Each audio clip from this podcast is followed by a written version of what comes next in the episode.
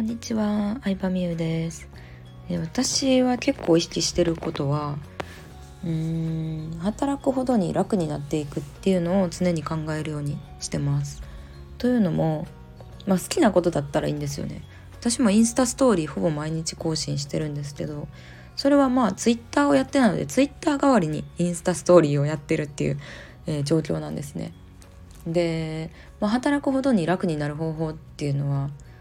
まあはっきり言うと仕組みを作るっていうこと、うん、いかにして自動化するかとか人に任せるかとか自分がやらなくても回るような仕組みを作るっていう話なんですけど、うん、結構この考えって大事だなと思ってて。うーん。なんかね私会社員 OL をしてた時は工場で事務の仕事をしてたんですけど工場でね部品がいっぱいあるんですよ。うん、そのある装置を作ってたので、まあ、いろんなねあのモーターとか釘とか、うん、い金属の板とかいろんな部品があるんですけどそれって全部パソコンで管理されてるんですよね。うん、でも頑張ろうとする人って例えばですけど自分で数数えたりとか自分で管理しようとするんじゃないですかだから頑張ろうとしちゃダメなんですよねどうやったら楽になるかを考えろっていうのを工場ではすごい言われてたんですよ。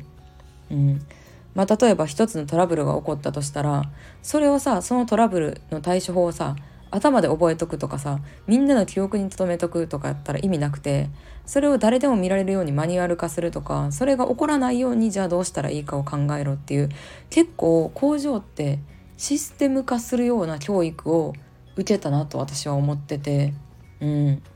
なんかそれが良かったなって思うんですよね。そうそうそうだからその感情論とか何て言うんですかねうーんなんか次から気をつけますみたいな反省とかはいらなくてじゃあ絶対次から起こらんためにどうするかっていう仕組みを考えるっていう教育をされてたから、まあ、ビジネスも一緒だなと思いますね。まあ、例えばですけどうーん何か申し込み、まあ、イベントをやるとしてその申し込みがインスタ DM でお願いしますっていうやり方を、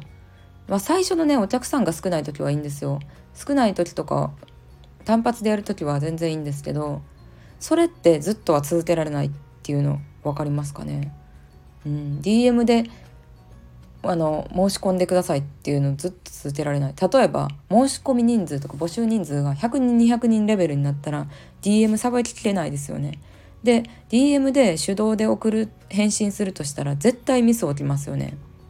うん、っていうことなんですよね。もしこう人数が増えたりとか規模が大きくなった時にそれをやり続けれるかっていうのを考えるようにしてて、まあ、継続して、えーやってることっていうのは最初は小さくテストする手動でテストしてもいいんですけどそれをどうやったら自動化できるかっていうのを結構常に考えてるかな。まあ、家事の自動化も似たような感じですけどね。うんなんか毎回めんどくさいとか思ってるんやったらめんどくさいと思いながらやる時間がもったいないなと思っちゃうからうん。結構料理とかもこれやってる時間にこれ焼けるなとかこれやってる時間に電子レンジで温めれるなとかなんか頭の中で組み立てるのがすごい好きなんですけど、うん、どうやったら自動化できるかとか。そうそうそうそう。だからねなんかだんだん楽になっていくべきなんですよね仕事っていうのは。うんねなのでなんか私もねこのスタイフまあスタイフはね好きでやってるんですけどスタイフはねあのやっぱ楽になるような努力をしましたねスタイフも。うんえっと、写真同じ写真を使うとか文章もいつも同じなんですけどあのそういうテンプレートを作ってそれをコピーして貼り付けてるとか。タイトルも番号もうタイトルも番号をつけてるって感じですね。番号をつけてるとさなんか人に聞かれた時にさ何番のスタイフで話してるよみたいに言えるじゃないですか。番号ないと、まあ、何月何日のやつとか言ってもいいんですけど、うん、っていうのでまあ番号をつけようって思ったのもありますね。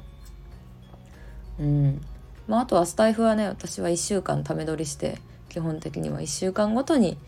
えー配信予約っていうのをやってるので、うん、なんかちょこちょこやるのも結構時間もったいないなと思ったりはしますね。うん、毎日毎日やる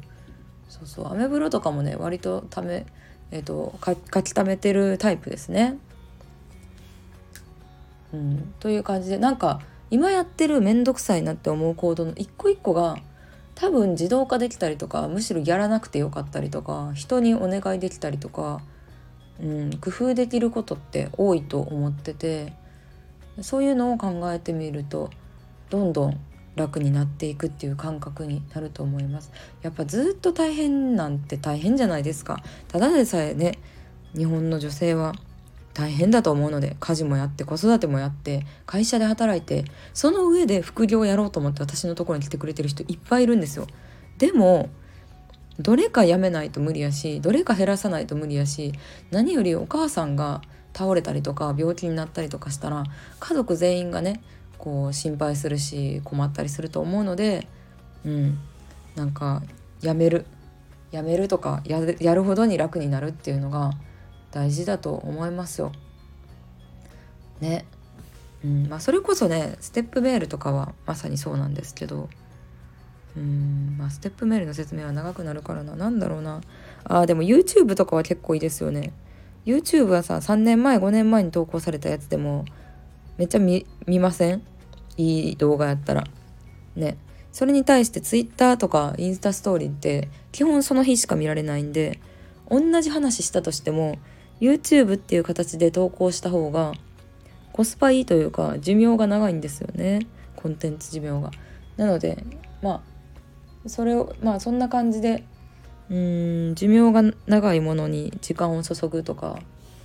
うんなんか努力が積み重なっていく努力をしたいなとは普段から思ってますね。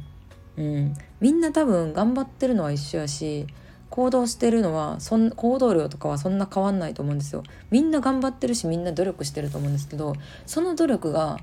その努力の寿命が長いかどうかその努力の結果生み出されたものってどれぐらい持つのっていうのを視点で見てみるといいかなって思いますね。うん、その時単発で終わるものばっかりやってたら結構もったいないしっていうのを、まあ、34年ぐらい前に気づい気づいたというか言われたんかな。気づいて私は YouTube やり始めたっていうのがあるんですけどやっぱり、まあ、まあ YouTube をやれって話じゃないんですけどね。その自分がやったことがうん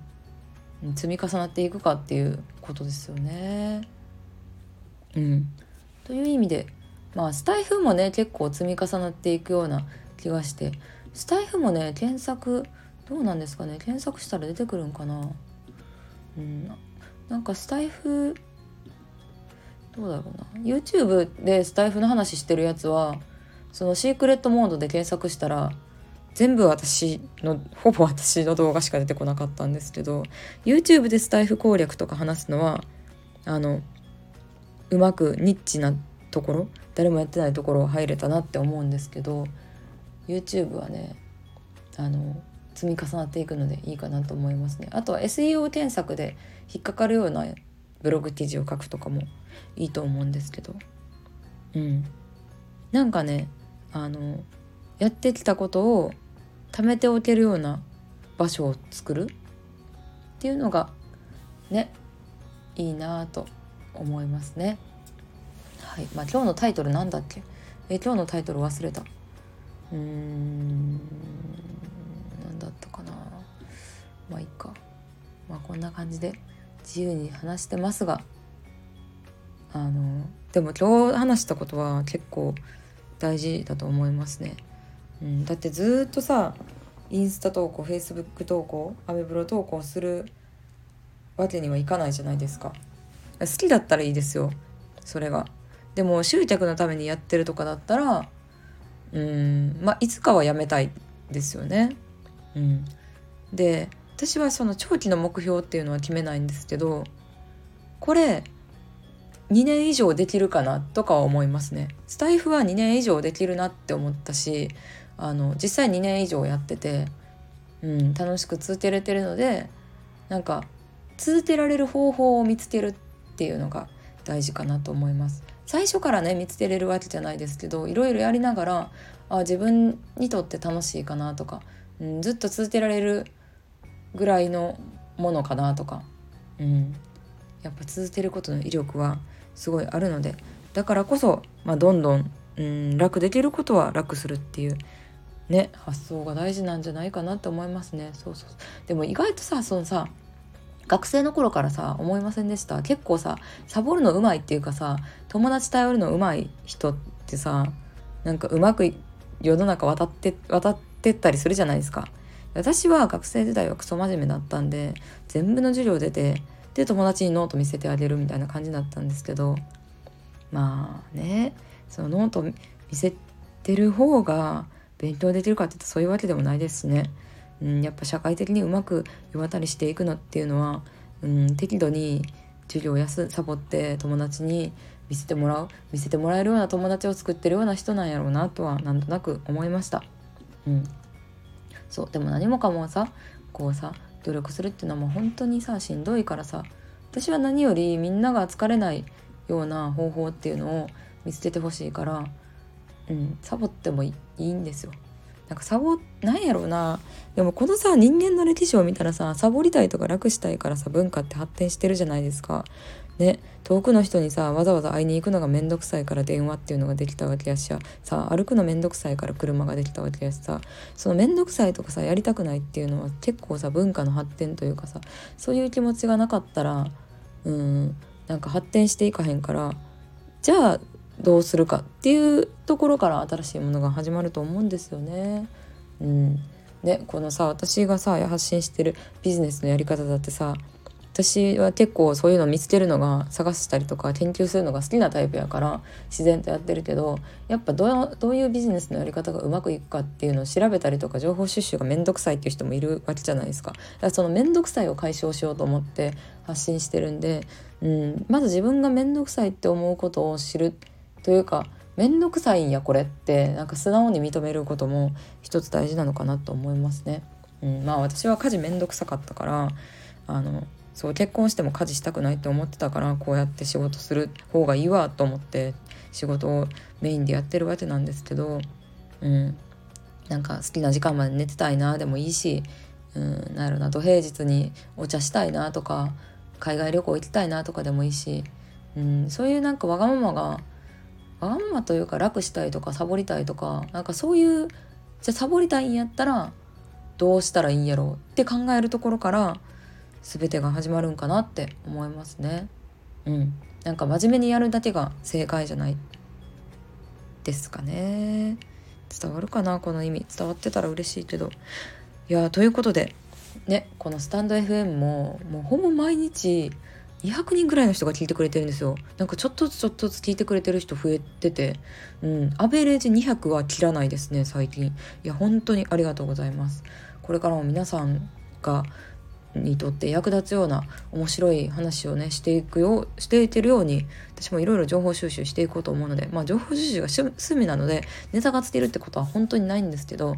まああのいいねの数とかであこういう話面白いんやと思ったらそのテーマをねメインで喋ったりしようと思うので、えー、面白いなと思ったらいいね押してほしいなと思います。では今日も聞いてくれてありがとうございました。